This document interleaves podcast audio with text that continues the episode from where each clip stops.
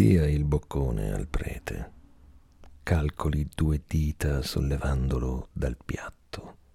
Tolto lo spessore della carne aperta dal coltello, scissa all'ano ad arte, smista ossa cotte, tendini, rovista malebolge e visceri cauterizzando l'anima dagli inferi con la sua lingua grassa, che copula schioccando sul palato, schiumando la saliva, d'appetito tutto ad occhia, intinge il trito e trivialmente smembra scarti, transustanziando per bocconi il sugo, riconsacrando il sangue a vino.